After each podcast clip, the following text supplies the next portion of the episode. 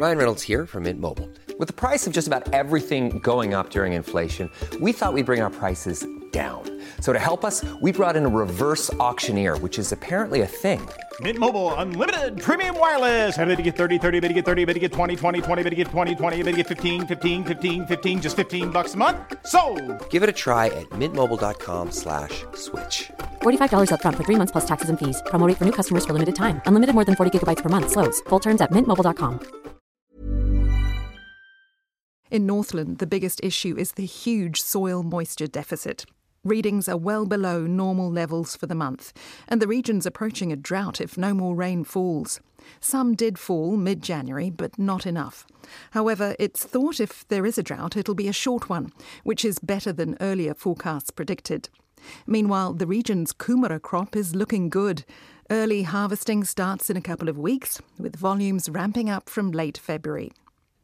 In the Pukekohe area, there have been light falls of rain since December, but irrigators are still being well used. Onion growers are working seven days a week to transport their dry, mature onions from the fields into the packing sheds. Crop yields are said to be good. As container ships aren't going through the Red Sea, growers are paying an extra $1,500 a container, or $2 per bag of onions, to get the crop to Europe. In Waikato, it's been hot and humid with grass growth rates significantly better than expected. All stock are doing very well and milk production is holding. Maize is outstanding, a perfect summer for it, hot and humid with good spring rain. Yields could be 24 tonnes to the hectare compared to the more normal 20 tonnes. It's also been a cracker season so far for blueberry growers, and they've still got plenty of picking to do. Bay of Plenty farmers and kiwi fruit orchardists are having a whale of a time. Rain every four days or so. It's not too dry and not too wet. Gold kiwi fruit looks to be 9 out of 10, green 6 out of 10. Milk production's holding here too. But for avocado growers, it's been a disaster of a season. Returns from the crop will barely cover picking, according to one grower.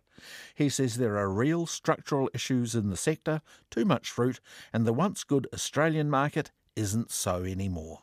There's been a good volume of rain in King Country. Grass has been growing like crazy. Sheep are looking good, but lambs need a bit more heat. The region's bucking the nationwide very low ewe price last week. Five year old ewes in super condition sold for $170 a head at the Te Kuiti sale and $150 at Ongarue. Most ewes have been fetching at least half that.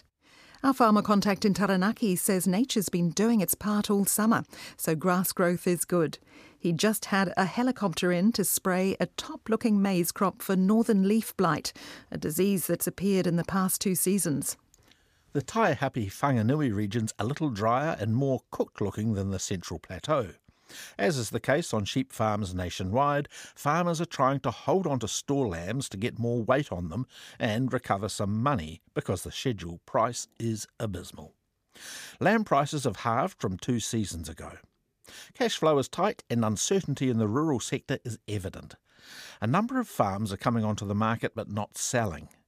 In the dairy sector, with earlier predictions of a dry summer, farmers have been offloading their poorer performing cows, and now milk production totals are behind last year.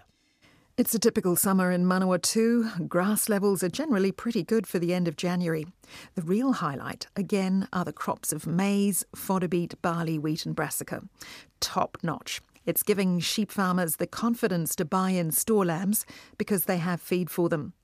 Turakina is preparing the haggis and the caber for its annual Highland Games this weekend, and they're hoping the good weather will hold. The east coast kept getting rain all summer, so is comfortable feed wise. Unlike other regions, crops are a couple of months behind where they should be because a very wet spring delayed planting, but they're growing well now. At last, it's been fine enough for farmers to crack into cyclone repairs in earnest. Hawke's Bay apple orchardists are looking forward to a healthy harvest, which starts for some in a few weeks. There's plenty of fruit, and trees still standing seem to be coping with their crop loads. There has been concern that they mightn't cope after last year's destructive cyclone. Grape growers are also having a good run with quality fruit. Yields are back a bit, although not concerningly so at this stage. A farmer and vet in Wairarapa says they're having a normal summer for a change, which means hot days. Plenty of hay and baleage has already been made, thankfully, as pastures are browning off now.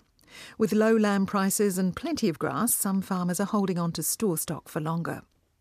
It's very, very dry in Horowhenua, which is unusual. Covers are light, and dairy farmers are pulling the trigger earlier than normal and drying light cows off. And they're thinking about rain dancing. As elsewhere, maize is loving the conditions.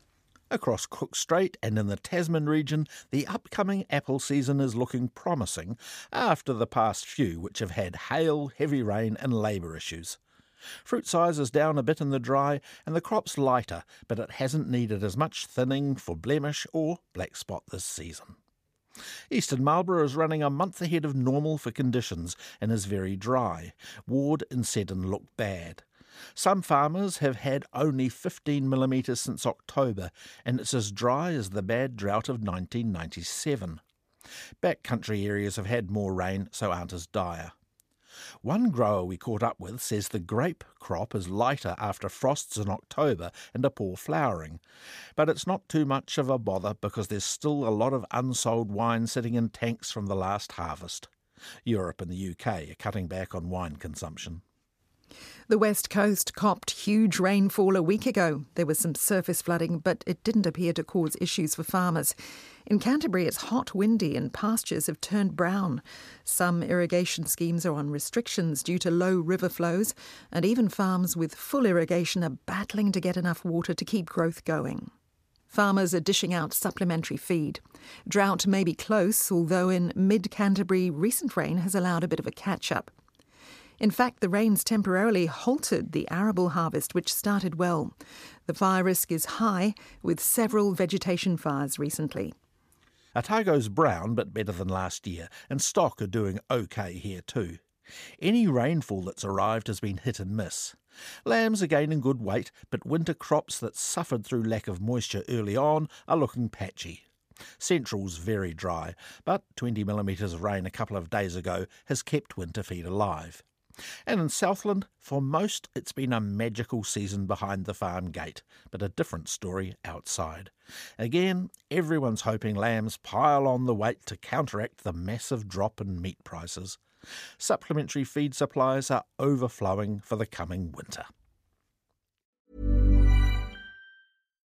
Botox Cosmetic, out of botulinum toxin A, FDA approved for over 20 years. So, talk to your specialist to see if Botox Cosmetic is right for you. For full prescribing information, including boxed warning, visit BotoxCosmetic.com or call 877-351-0300. Remember to ask for Botox Cosmetic by name. To see for yourself and learn more, visit BotoxCosmetic.com. That's BotoxCosmetic.com.